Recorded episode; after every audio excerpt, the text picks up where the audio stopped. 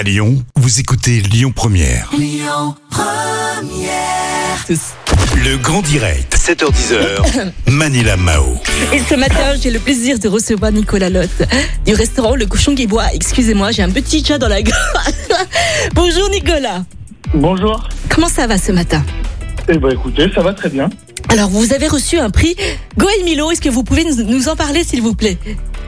Eh ben oui, euh, on a été sélectionné pour faire partie de leur euh, de leur guide euh, le 109, qui est un guide qui récompense euh, 109 euh, personnes qui ont voulu se lancer dans l'année.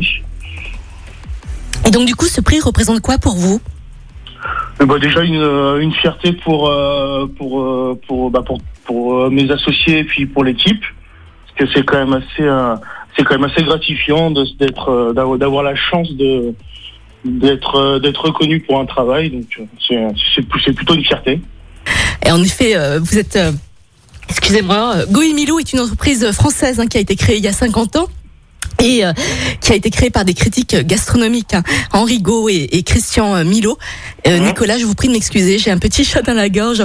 Mais il n'y a pas de souci. Alors ce guide euh, déniche des talents et à Lyon il y en a plein, il y en a vraiment beaucoup. Et Nicolas, euh, vous avez euh, donc reçu un prix, un, une- un prix Hugo et Milo, et nous sommes en pleine crise sanitaire, donc les restaurants sont complètement fermés. Et je voulais savoir, du coup, vous comment vous avez fait pour vous adapter à cette crise depuis un an? Et ben déjà pour nous ça a été ça a été assez spécial parce qu'on a fait nos un an au mois de février.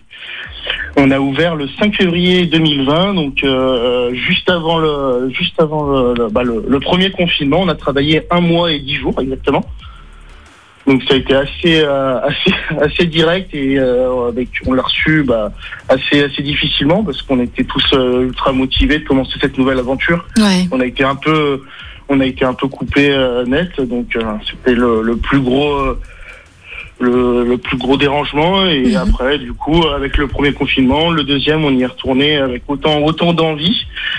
Et ça on a eu on a eu on a eu beaucoup de monde qui sont venus donc on a fait un très joli démarrage donc on était content là-dessus. Après c'est vrai que c'est plus moral qu'autre chose quoi. C'est tout on est on est là on aimerait bien y être et et pouvoir faire encore plein, plein de choses. Quoi. Bien sûr, en effet. Euh, Nicolas, à votre avis, quelle serait la solution? Est-ce qu'il faudrait ouvrir les restaurants là maintenant tout de suite? Parce que là, ça devient quand même assez urgent. Ça fait euh, depuis plusieurs mois hein, que les restaurants sont fermés et euh, la situation, ne, ne- j'ai l'impression que ne, ne s'arrange pas trop en fait, à vrai dire. Et, et vous, vous en pensez quoi à ce niveau-là justement?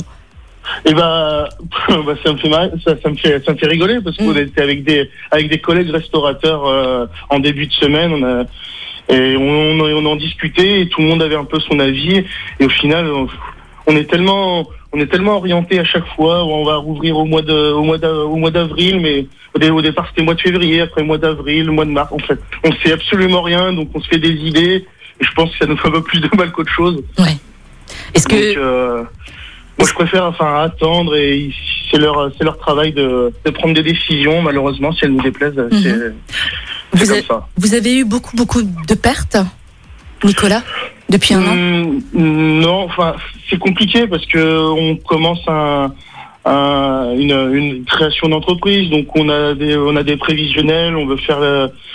on a, on a, on commence avec une peut-être une trésorerie qui n'était pas dédiée et à rembourser des choses qui qui, qui sont arrivées plus, plus tôt que prévu. Donc, euh, je pense, euh, je pense, que on a eu de la chance de pouvoir s'adapter. Mhm.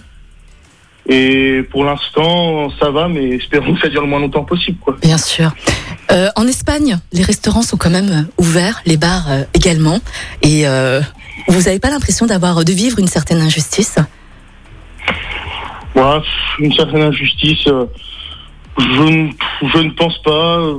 Comme je vous l'ai dit, on a envie, on a envie de rouvrir. Et c'est vrai qu'on voit à côté, en Italie aussi, parce que j'ai compris, euh, ça commence à rouvrir.